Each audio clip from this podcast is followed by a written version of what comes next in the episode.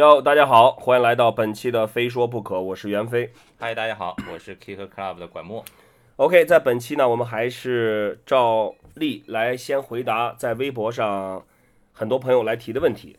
呃，我们之前在有一期是说过一个关于长板的话题，对吧？说过一点。然后呢，对，现在有一个朋友就是也是帮我科普了一下，他发了一个，这个朋友名字叫可能是昨晚没睡好啊，他的微博名字叫可能是昨晚没睡好。他发了一个长板的速度最高记录是一百三十点零八公里每小时，这个已经非常快了啊！哦，哇，所以说这个这个不知道是不是丹尼卫创造的那个？我记得前几年有一个新闻是丹尼卫在一个机场，嗯，有一个特别快的汽车，做了一个专门的架子，他拖着那个汽车，然后就达到多少多少速度。这也可能是是那种 downhill 是吧？反正好像我看到国外长板有那种专门的速度那种比赛，是穿了特制的那种那种衣服衣服头盔啊，什么都是那种减少风阻的。是，呃，总之呢，呃，来看一下长板这个速度最高记录还是出乎我的意料啊，一百三十公里，呃，已经是在高在中国的高速上都已经超过限速了。好，来看下一个朋友的问题，再来看这位微博名字叫 SK 八 Johnny CH 三 N，应该是陈吧？这个 CH 三应该是陈吧，对吧？呃他把这个 E 用三来代替了，希望没理解错。他说：“飞哥，我是一名新老滑手，说新是因为玩滑板时间不长，就三年；说老，因为开始玩板的时候已经三十岁了。哦，这个是够晚的啊。呃，开始时间是挺晚的，我记得我开始滑板的时候是十五岁。那么问题来了，由于要上班，年纪也渐长，导致滑板进步很慢。看着一起玩板的小朋友们进步很大，尤其是九五后的那些，觉得自己实在是有点着急啊，进步也很慢，体力也不如他们，岁月不饶人呐。最后祝飞哥身体健康，工作顺利啊！谢谢啊，谢谢这位 Skate Johnny 陈。呃，说实话，三十岁开始起步的确是有点晚。这个就看你滑板是为什么了，对吧？三十起步肯定不是为了当职业滑手嘛，享受就好，你进步慢就慢慢滑嘛，对吧？对他这一说，其实我一看他的问题，我就想起来，就国外有个老头儿，哦，六十多岁开始滑了，还是五十岁白？白头发那个，对对对对对，也是你说这个起步，你晚能晚过他吗？对吧？在中国都是当爷爷的岁数了，人在国外开始滑板，这充分说明一点什么呢？滑板其实就是你喜欢就去滑，你甭管你多大，你甭管你是干什么的，甭管你在哪里，你只要想滑板，你就去滑就可以了，不要去。不要过多的考虑年龄因素，年龄因素确实给你带来像你说的困扰，体力啊，呃，进步慢啊，或者怎么怎么样。但是，让管木刚才也说了，你三十岁开始滑板，你的目标肯定不是职业滑手了。那其实这样也好，你可以把你以后所有的滑板时间全部用来理解滑板文化，去享受滑板生活，这不挺好的吗？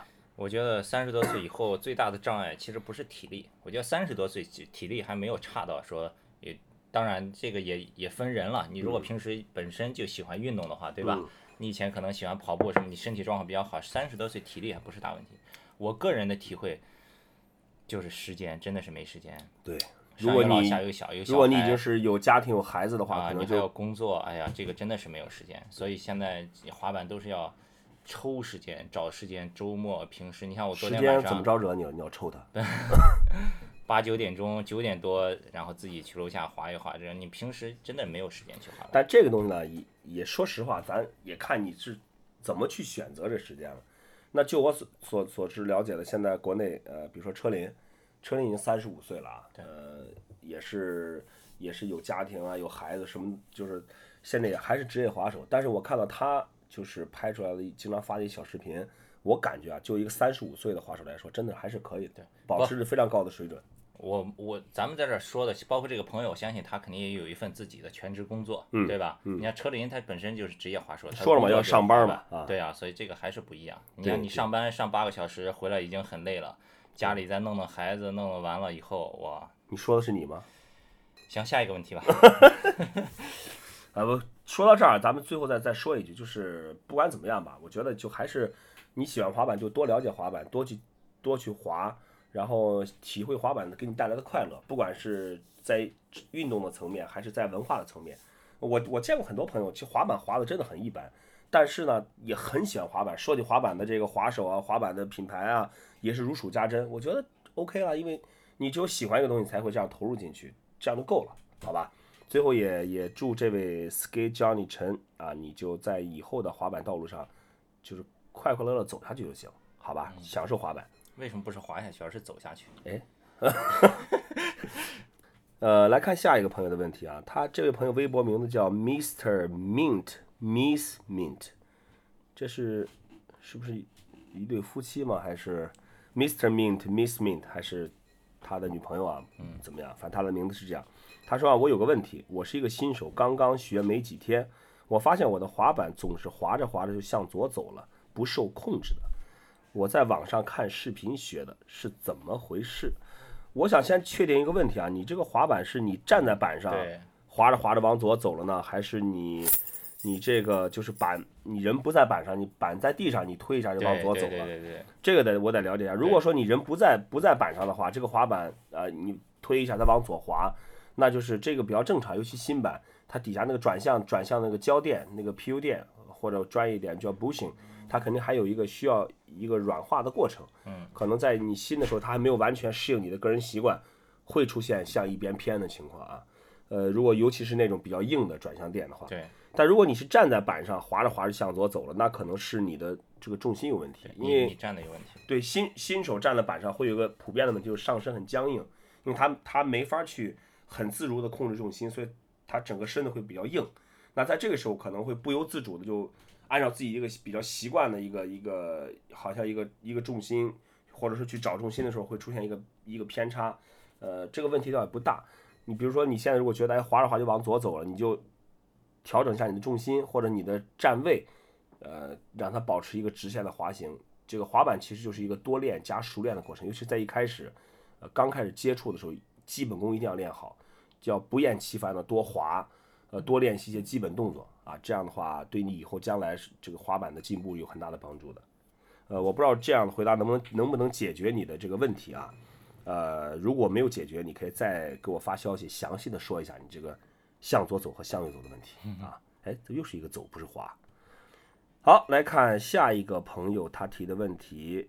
这位朋友微博名字叫托尼徐老师，他说：“飞哥你好，我特别喜欢最近 Vice 出的《滑手日记》这一系列纪录片，尤其是许莹那一期里面有句话，说现在人为什么那么蔫儿？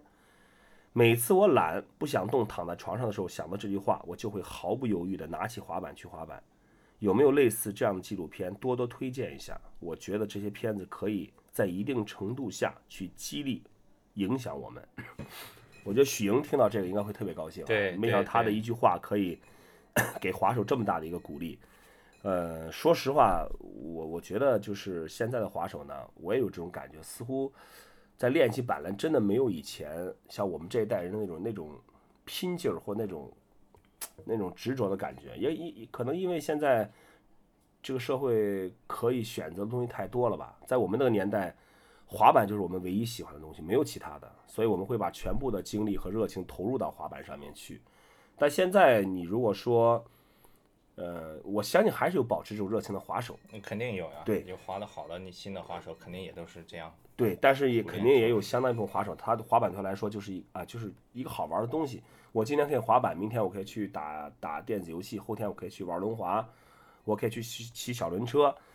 呃，所以也许不是现在的人蔫儿了，可能现在这个社会给我们提供的选择太多了，我有时候不知道该选什么了，对吧？是，呃，说他说的《滑手日记》这个系列，你看了吗？咱聊聊这个片子，这也算是前一段的一个比较热门的事件。我呃，我说实话啊，我看了汇丰的那一集，我看了许莹的那一集。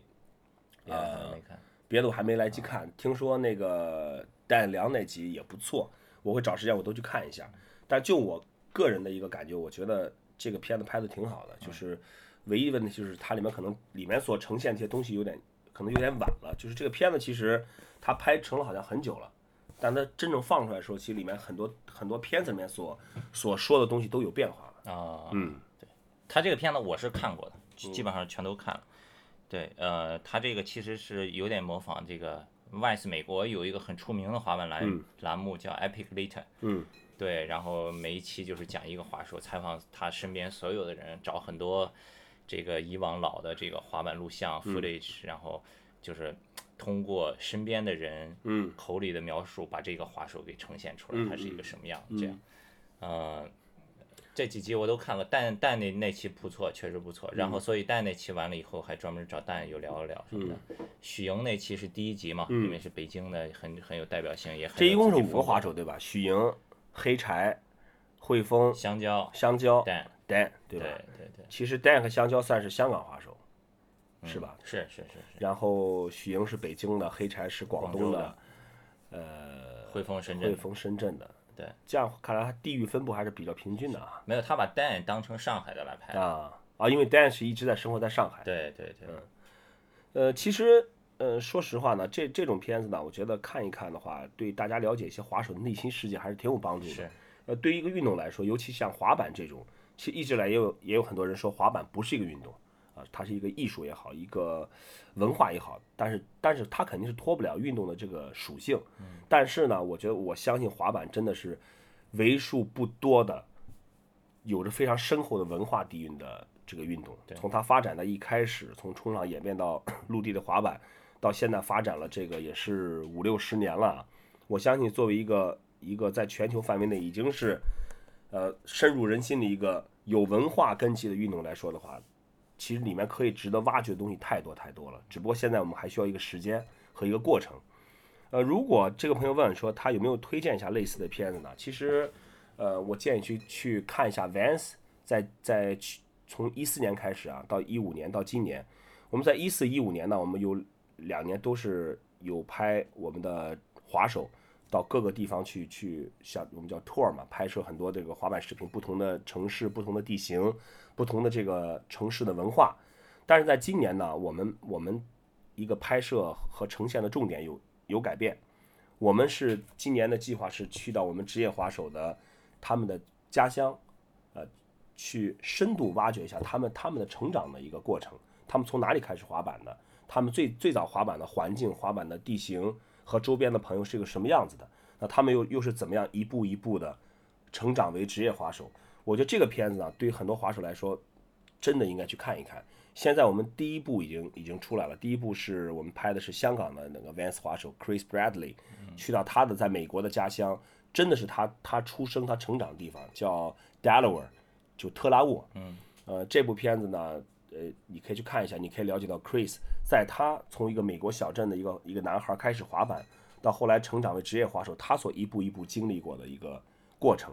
那么马上紧跟着下一步是另外一个香港滑手陆俊年，这个中国很多滑手都比较熟悉了。这这个朋友说到这儿呢，他其实我也能代表一部分滑手的想法，就是平时大家看这些滑手的片子呀，全都是动作帅，对吧？呲翻跳，但是呢，像这种真的滑手表达自己内心世界来讲出来他们的想法的片子，其实不是很多。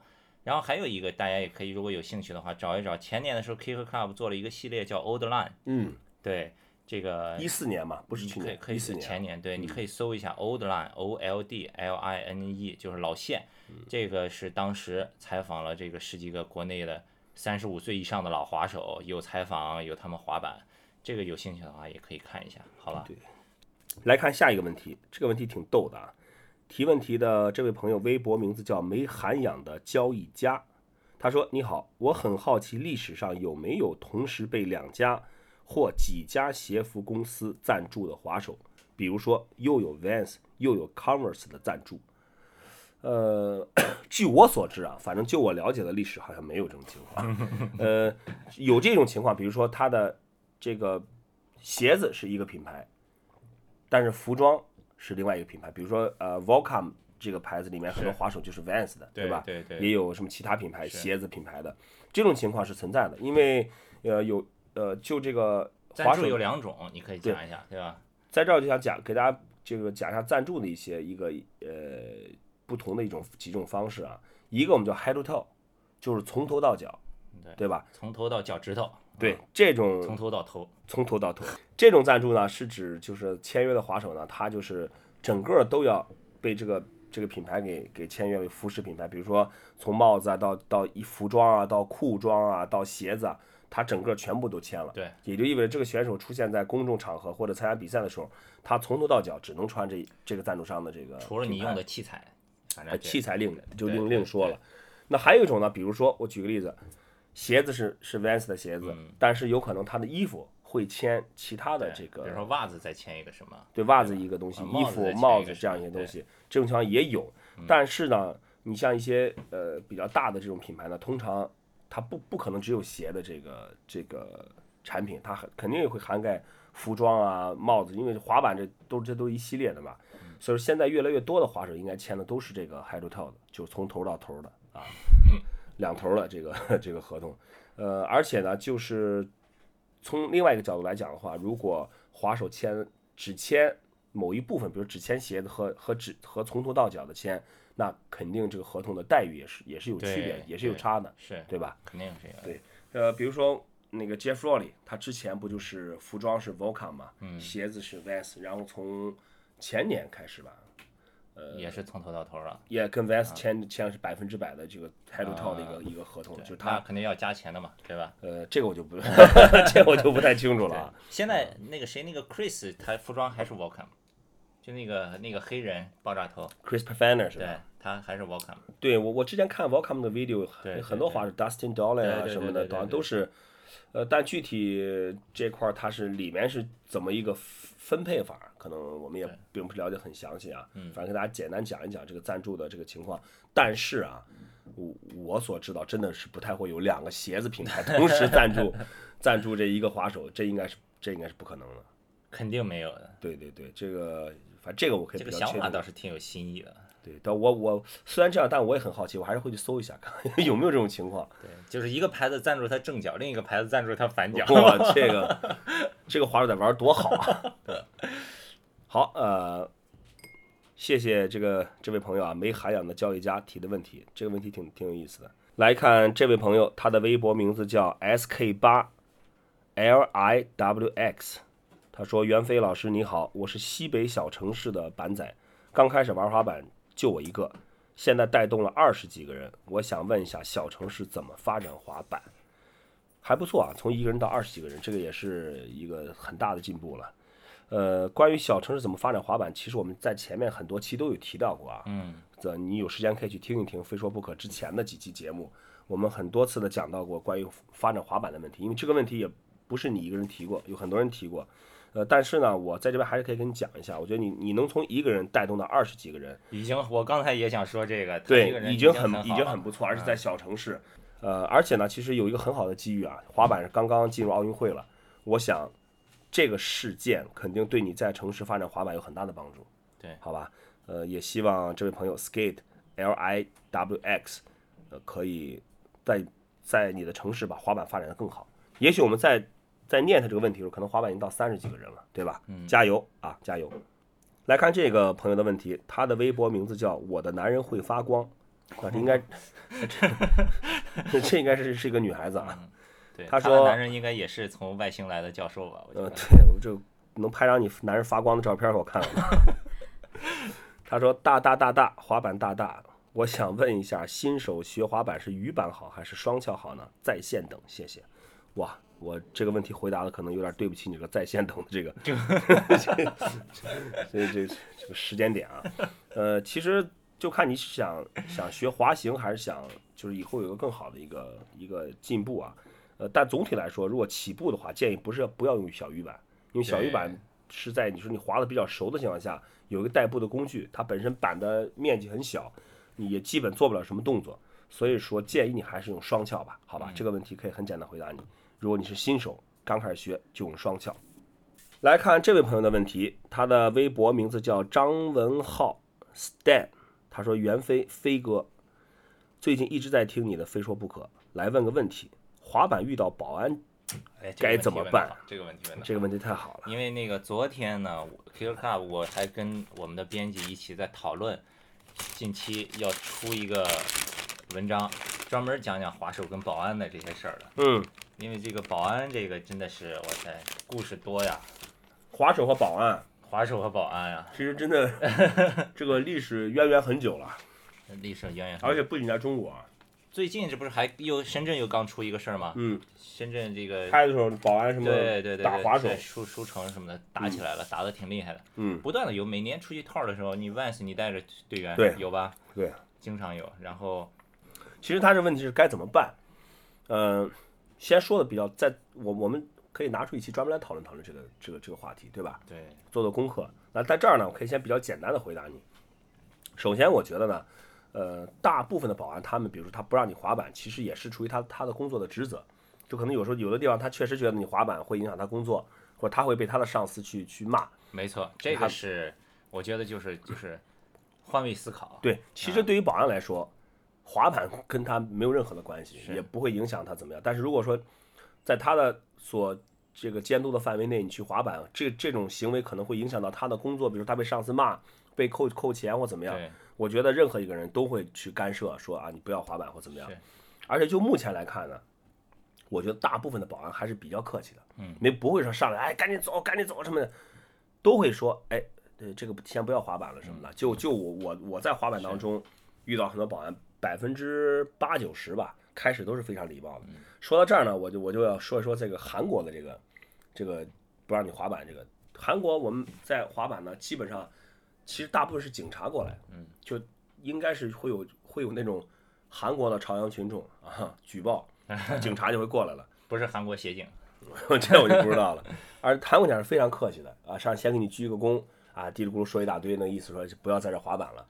呃，然后呢，就是如果你啊，然后他说好的好的，他就会走掉。但如果你你就走了呢，就没什么事儿了。但如果你还在滑，他会再过来的，肯定会还有人举报说，哎，他们没走。那再过来呢，他就会稍微的严肃一点说，请不要在这滑板或怎么样。啊，但这个时候呢，通常我们就也就不太会等他第三次过来了，估计就没什么好事儿了。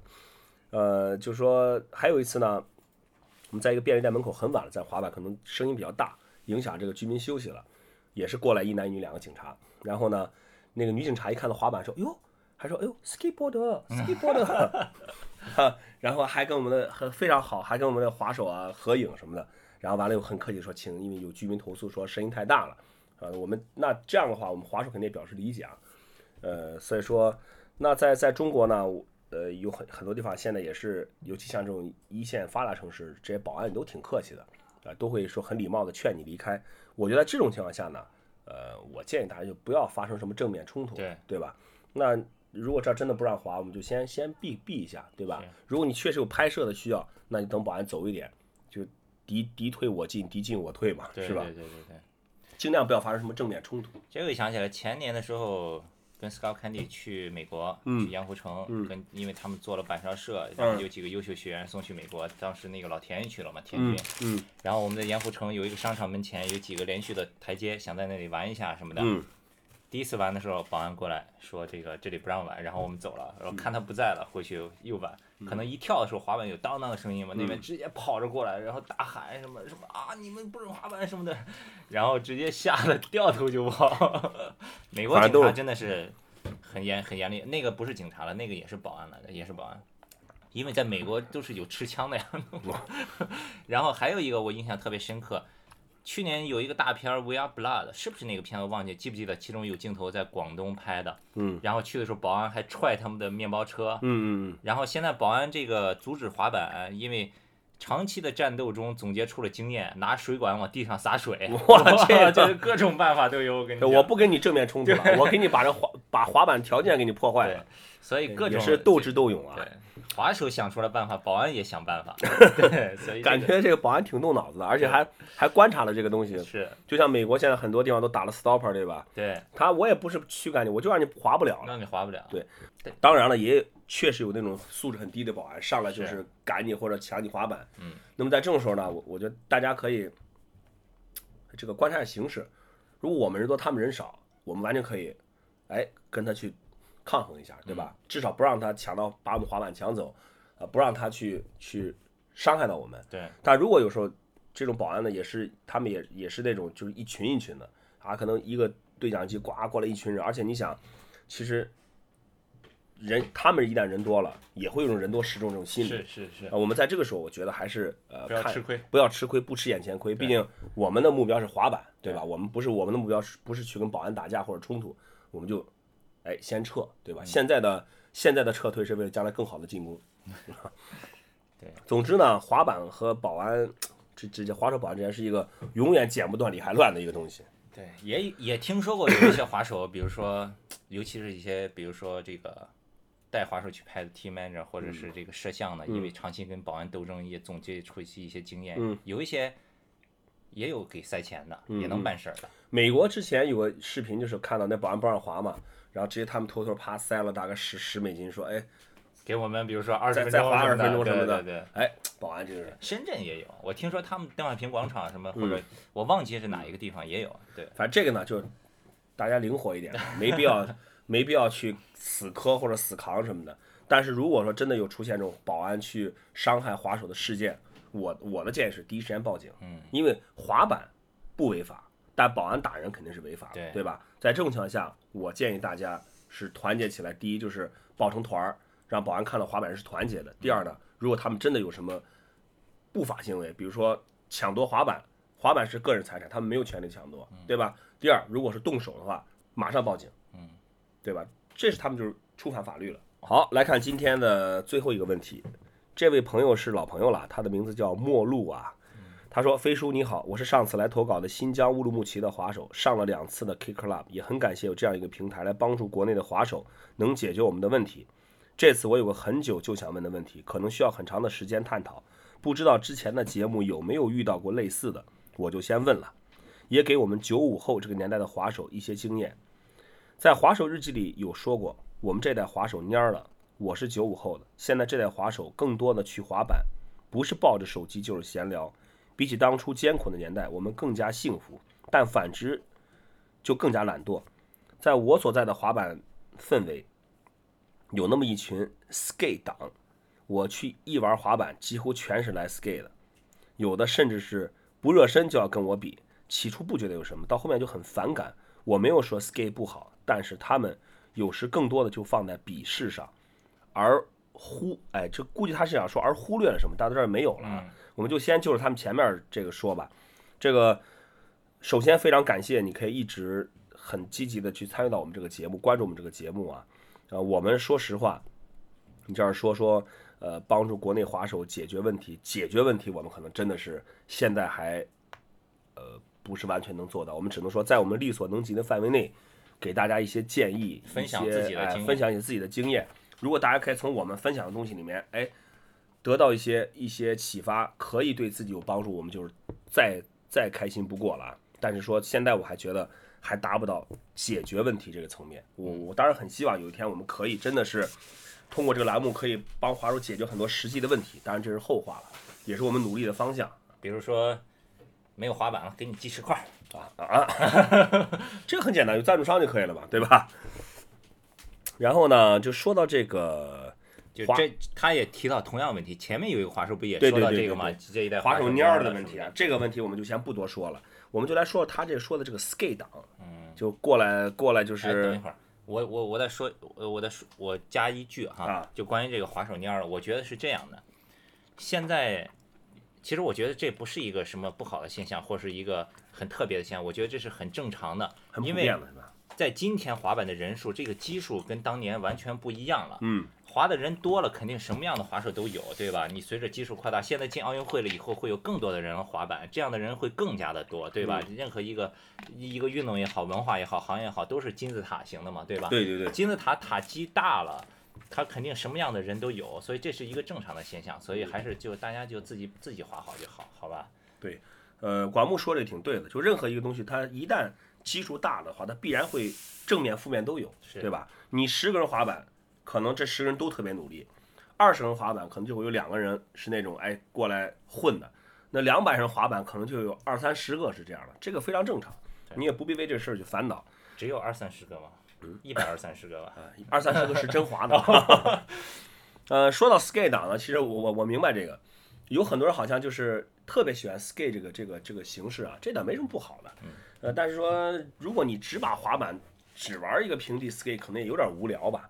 但是这个倒也是个人的喜好，我觉得他的重点可能并不是说这个，说是说就是说，感觉滑板就是过来要比了，一过来就要跟你比，一过来就要跟你比。这点我我倒是觉得滑板真的不是一个，呃，它有这种比的性质，但是这不应该是它的全部，是吧？你说到这个比呢，除了 skate，还有另一种滑手，嗯就很早以前 Kick Club 还发了一个文章，就是在滑板场滑板，你需要注意的几点，嗯比如说你不要横向的穿过场地，对吧？嗯嗯比如说不要乱扔东西，还有一个还有一点就是讲，比如说别人在一直尝试一个动作，如果你会这个动作，你不要过去啪一次就成什么的，对对对对对，有一些滑冰场礼节什么的，对吧？其实滑板这东西呢，看似随意啊，其实那那里面也是有很多潜规则。礼仪，对对对，就真的是像就是呃，他你比如说你在大家一起滑板的时候要注意点什么，不要挡到别人啊或怎么样。你说这个就是如果两个人很熟，无所谓无，所谓，对。但是总体来说呢，滑板我们我们经常在讲一个词儿叫 respect，对，就对尊重嘛。这种尊重呢，其实也是体现在很多方面的。呃，但是你这东西呢，其实你你如果细说下去的话，很多很多。关键是要看一个人情商怎么样，他能不能理解到里面一些更深的东西，是吧？对反正这种，我觉得你说这种 skate 啊，他老老来找你 skate，说明你玩的还行，不然别人干嘛老来找你 skate，对吧？要么你，要么就是玩的特别差，别人跟你 skate 你就肯定会赢，是吧？就像我打麻将一样，我打麻将打的特别差，所以以前我我同学我朋友打麻将特别愿意叫我，为什么呢？因为反正我跟他们打就是一个陪衬，总会输啊，开个玩笑啊。呃，非常感谢这位朋友陌路啊，一直在关注我们的节目，一直在提问题，也希望以后你可以继续跟我们跟我们的节目有更多的互动，好吧？好的，那么刚才咱们前面是把这期问题都回答完了，再次感谢这些提问题的朋友们，感谢你们对《非说不可》这个节目的支持。呃，《非说不可》呢，也是我和管木办了有三年了吧，从最早的视频转化成这个音频，到现在的我们也加入很多直播的元素，在这儿呢，我们整个的这成长的过程当中离不开所有人的支持。呃，而且目前《非说不可》也是中国唯一的呃一档滑板类的这个语言类的节目，我们也希望把这个节目继续做好，继续做下去。这样的话，呃，也对得起大家对我们的支持。希望大家在以后的时间里面，更多的去呃跟我们进行互动，有问题就提，呃，有什么想法就说，不管情情感类问题优先，好吧？啊，情感类优先啊啊，女 女滑手优先，好吧？行，呃，咱们来聊聊这期的话题吧。呃，奥运会又又来说奥运会对又是奥运会上一期奥运会，没办法，因为上次我们说的那期奥还没有正式宣布，是是是，这次正式宣布了。现在呢，大家是也是尘埃落定，板上钉钉了，滑板正式成为二零二零年东京奥运会的比赛项目。应该是恭喜奥运会，终于有滑板这么好的项目来让他们保持年轻，给他们加入了新鲜血液，对呀、应该是这样想，对呀、对吧？奥运会太幸运了，太需要滑板了，终于是终于是滑板同意加入他们了，是吧？对的，这两天网上也是真的是一片这个叫好啊，各种各样的呃消息报道啊，各个层面的、各个方面的、各个角度的全都出来了。呃，反正我相信我也不太用再多说这个对这这个这个利弊就不要再讲了，滑板现在已经板上钉钉，已经加入了，已经进了，好也好，不好也好，但是进了。进了。现在要想的就是怎么样让进了以后怎么办？要做什么？怎么让让让它变得更好，对吧？首先啊，我是看到就是就这几天啊，有很多组织出来，这个开始哎宣称自己是成立组织了，协会也好，联盟也好啊，各种机构也好，呃，不管你是呃也有滑板的，也有不是滑板的啊，某项目也是要参与到滑板的这个这个运动当中。呃，先说一说我的态度啊，我我的我是觉得你甭管什么协会，甭管什么联盟，你只要为滑板做事情，对吧？呃，你只要你所做的事情是对滑板有帮助，对滑手有帮助，可以推动这个运动按着一个正确的方向发展啊。那就好事好就是好事儿好事儿。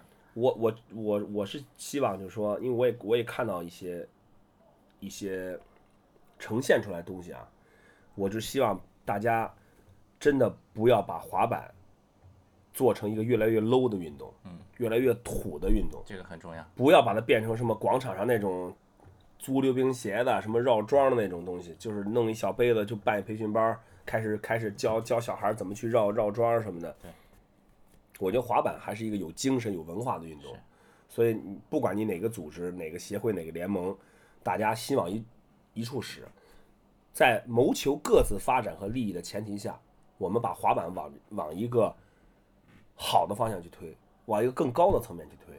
滑板进了奥运了，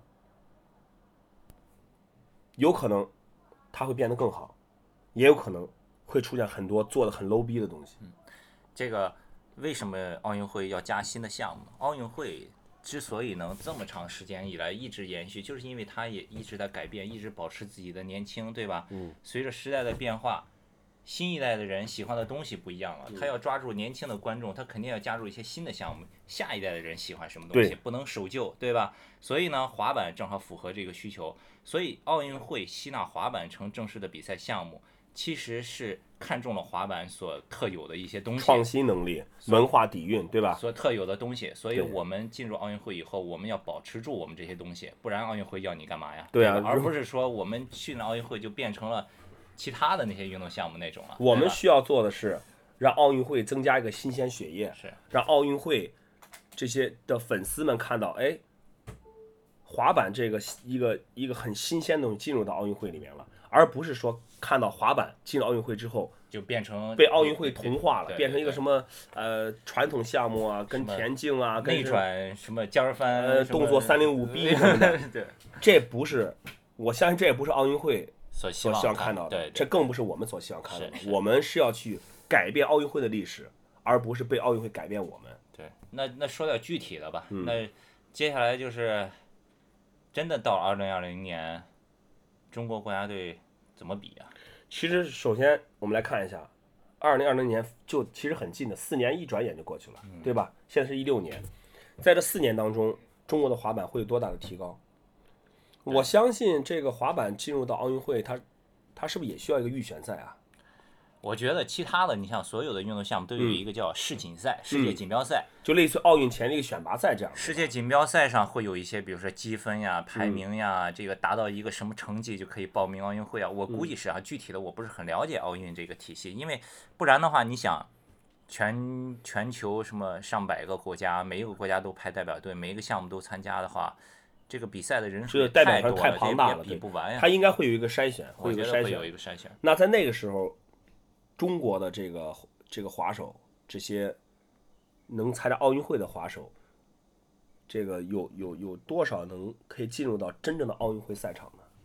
这个还不得而知，这个要拭目以待，拭目以待。四年其实你也试不了很长时间。嗯，现在我觉得，四年已经是很长时间了。我上周不是去北京 Wood World 嘛，嗯我跟陈龙他们聊天，嗯他们就说到这个，之前不是新疆那边就是单板国家队，嗯就是滑雪的，嗯他们是从新疆找了一些小孩子，就体校的那种身体素质特别好的，嗯然后就是训练单板嘛。嗯到夏天的时候呢，没有雪了怎么办？他们就是他们教练意识比较好，说夏天那就练练滑板嘛，就找到了乌鲁沃尔就去了。这是也是去也我知道这事儿啊年这事儿了，啊从来没滑过滑板的嗯小孩，十几岁的，从来没滑过滑板的，嗯训了一个月以后，嗯，各种乱飞。我看了我看了这个，对，但他这个你想想这一个月，要是给这帮小孩四年的时间，嗯，如果这个比如说滑板的训练，像我们上期节目说的啊，就变成举国体制那种训练的话，也保不齐。但是我我们现在其实比较关注的是什么呀？现有的滑手当中，谁会成为第一批奥运的教练，嗯 这个？谁又能真正的站在二零二零年东京奥运会的滑板赛场上啊？这个是非常让人期待的一个事情。非常期待，非常期待。对对对到时候这个看电视转播就，哎呦，这是我兄弟，这是我啊，对对对对对，而我相信在在如果真的会有第一批滑手站在奥运比赛现场的话，肯定会有很多是从现在这滑手里面去产生的，对吧？对呃，所以我们大家也不妨啊，我们大家都可以预都可以把你认为的你所认识的滑手，你觉得谁会站在四年之后的奥运赛场上？哎，发私信给我们，好吧？好，我们看一看哪到底有多少滑手会在现在在民间会会被大家认为是奥运会的这个潜力股。对对对，好吧，如果如果你有你你认为的滑手，你觉得他四年之后可以站在奥运会的赛场上的话，发送私信到袁飞 Lady 滑板或者是 Kick Club 这个微微微博账号啊、都可以。我们来看一看啊有有有多少滑手会进入到这个奥运预测大名单里面。对对对。而且刚才说到这个奥运前呢，你看每一个项目都有世锦赛嘛，有一些排名啊、积分呀、对吧？确定你有没有这个资格。嗯，那滑板肯定也得有相似的呀。目前国际上这几个大的滑板比赛之间肯定也存在一个竞争，谁来取代这个世锦赛的位置，对吧？现在街市的话就是 Street League，对对对？吧？碗池就是 Vans 的那个 Park Series，对，对吧？呃，而且我相信到时候奥运赛场上会不会也是有这种而且还有那个呢，X Game 呢也很大的呀。X Game？我觉得已经江河日下了。前几天不是又有一个新闻是说，反正美国两个滑板组织也掐起来了，那 W 个呃 ISF 和那个 WSF 是吧就？反正一个一个 I 什么，啊一个 W 什么，这是怎么回事呢？那个我看了其中有一个采访聊起来，就说提起起诉的诉讼的那个呢，嗯，他原来的背景是做 Money Cup，啊我知道早以前那个那个做的很大的那个对对对，奖金巨后来高。后来 Money Cup 的那个呃赞助商那个财团，嗯，撤出了，撤出了以后呢，他就另起炉灶去做另一个比赛。记不记得南非每年有一个很大的比赛，什么哪一甲什么的全都去好像那个。对对我知道我知道他们后来做那个比赛，后来他们又成立了一个自己的那样的组织。所以奥运会这一个呢，他们也想分一杯羹，嗯但是最后好像没有掺上，然后就开始起诉呀什么的。所以这个其实这个幕后的这些利益的争夺呀，包括这些赛事呀，到底谁能够，对吧？有话语权。哎，这个也是这个其实啊，任何一个东西，甭说运动了，它只要有商业介入，这都是不可避免的。有竞争是好事，有竞争的话，互相比着就会看，就会真的给滑板做一些事情。如果没有竞争的话，我们也没法想象，全世界如果只有一个组织来垄断滑板的话，那就这会那很可怕了，对吧他说什么就是什么。昨昨天开幕式了，你看了吗？比赛我么的？开幕式我没看，但我今天早上刚刚看了那个男子四百米的这个决赛。嗯。呃，中国选手孙杨以零点一三秒之差他说的是游泳啊，游泳啊，不是滑板，零点一三米之差，错失金牌。他和那个冠军两个就差了一个手手臂的一个距离，就是一个首先触到那个哎，终点，一个没触到，差零点一三秒。而且这个是，如果他能拿冠军，这是中国奥运奥运代表团里约奥运会的首金，没有拿到。然后呢，我就注意到一个问题，在比赛结束之后，所有镜头全部就聚焦在冠军的这个身上。然后呢，在运动员退场的时候，呃，镜头还是跟着冠军，那孙杨也被带入到镜头里面，旁边站着中国的记者要采访孙杨，直接就摆摆手，就连采访的心情都没有了。后来好像是抱头痛哭这种，就这种心情呢，非常能理解。四年磨一剑，又是一个可以给中国队拿到第一枚金牌的一个机会，而且离这个金牌又这么这么的近，不到一秒的时间，失之交臂，这种心情完全能理解。但我们在想，在滑板的赛场上，就因为这就是竞技体育的残酷性嘛。是那滑板的究竟是不是一个竞技体育呢？如果他进奥运会，我觉得他是。嗯，那是否是否这些奥运会的滑板选手也会面临这样一个问题，成王败寇？到时候一旦比赛结束，只有大家看到只有只有冠军。因为现在无论是比如说这个 Street League 也好啊，这个 Park Series 也好，X Game 也好，对吧？大家看到的，大家这个滑板的比赛场上还没有说这种只给冠军镜头，不就不说只给冠军镜头了，就是我没拿到冠军，抱头痛哭啊、生气啊、后悔啊、懊恼呀、这种之前没有。我记得很早以前的比赛好像有过。哪一个？我记听着，我记得有滑手是比完赛之后哭了，哭得很伤心那种。但这还是个别现象。你看现在滑板还是还是基于一个 homies，还是基于大家都是兄弟的这样一个一种感觉。对，我觉得这个特别好，主要是还大家大家就是这个比较开心的比较 peace 那种，没有说那种哎你拿了冠军，我拿第二名，操，大家就只记得你第一名什么的。所以滑板这个比赛，就目前这些商业比赛或者民间比赛来看的话，这种还没有那种说像奥运会这种这么残酷。哎，冠军拿到之后，没有人管其他的其他的名次了。哦，但是在奥运奥运现场上会不会这样呢？我觉得不是没可能的，嗯，对吧？所以在这点上面，我觉得所有的滑板人呢，大家还是应该去勿忘初心嘛。你当时你为什么喜欢滑板？你在滑板道路上又经历过什么？就是不要把它做的这个这个也是一个滑板来改变奥运的点呀，对吧？到时候滑板比赛一二三名出来以后，大家都啪特开心，开开心心。我们也希望在奥运赛场上，滑板这个项目可以让大家看到它和其他项目不一样的地方，对对吧？虽然我们是奥运项目了，但是是我们来改变奥运会的历史。这个像孙杨这种，我也完全能够理解。你为什么呢？因为从小就是全身心的投入练游泳，对，整个人生奋斗目标就是奥运金牌，对，对吧？家庭也支持他，国家也供养嗯他，然后给他这个包括各级领导给他那么多的这个重视、这个关注，对吧？他背他的压力。他背上背负的东西太多了，背负东西太多了。像滑板呢，呃，之后不知道，反正以前呢，这个还是以都是个人的嘛，个人喜好本身就是一个来玩儿对，一个个性化很强的一个运动，没有那么多的压力，对吧？但接下来也不好说，嗯不好说。一旦成为奥运项目之后，那些这个参加真正是在这奥运这个圈子里面的滑手，还能不能这么以一个这么轻松的心态去练滑板、去玩滑板，在比赛的时候他就是用什么心态，这个不好说。嗯而且这次我们还有一个兄弟项目也进了冲浪，所以这两个我以为你要说轮滑，刚好可以做一个比较，看看冲浪进了以后有哪些变化，滑板是怎么样，对吧？对，冲浪的历史更久了，那要是谈起文化来，那冲浪是滑板的滑板的爸爸，祖，对吧？难道冲浪进了奥运会以后会加上四个轮子吗？在冲浪板上？是吧？所以这个可以大家一起。对呃，还有一个一个一个说法是，好像呃滑板进入奥运是只限于东京奥运会这一届。啊、我们不知道这个说法是真是假，我们来看一看。其实呢也无所谓了，新项目他们滑板不进奥运会不也这么多年发展过来了，对吧？只不过进奥运会给了滑板一个更好的发展的契机。对对对，行，今天也说了挺多的了，呃，也是我们从另外一个层面也是聊了聊这个滑板奥运的关系啊，呃，所以说，但但现在看来呢，滑板和奥运这个这个话题应该还会持续的热下去。会热会热，因为在在第一次滑板人正式踏上奥运赛场之前，这四年当中，我相信这会是一个一直在在反复的在滚动的一个话题，和很多人会去做的事情。我们再最后再回到那句话上，不管你是哪个组织、哪个联盟、哪个协会，我们只希望你们可以为滑板、为滑手真正的做事情。好，感谢收听本期节目。刚才我们说过，大家预测一下，二零二零年你心目中哪些滑手可以代中国滑手中国滑手哪些滑手可以代表中国国家队参加奥运会？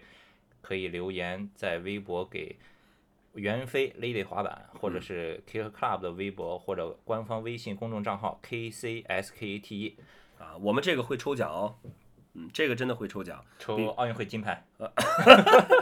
去奥东京奥运会机票，开玩笑，开玩笑啊，千万别当真。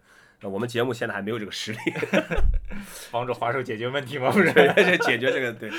那个我们比如说啊，我举个例子，哪个滑手他是呃提被被提名最多的，被大家预测最多的呢？我们就从这个预测最多的滑手里面选几个幸运幸运的听众，我们给他发奖，好吧？呃，小小礼品啊，不要大家不要想机票什么的。OK，呃，那今天就到这儿吧，好吧？我是袁飞，非说不可，咱们下期再见。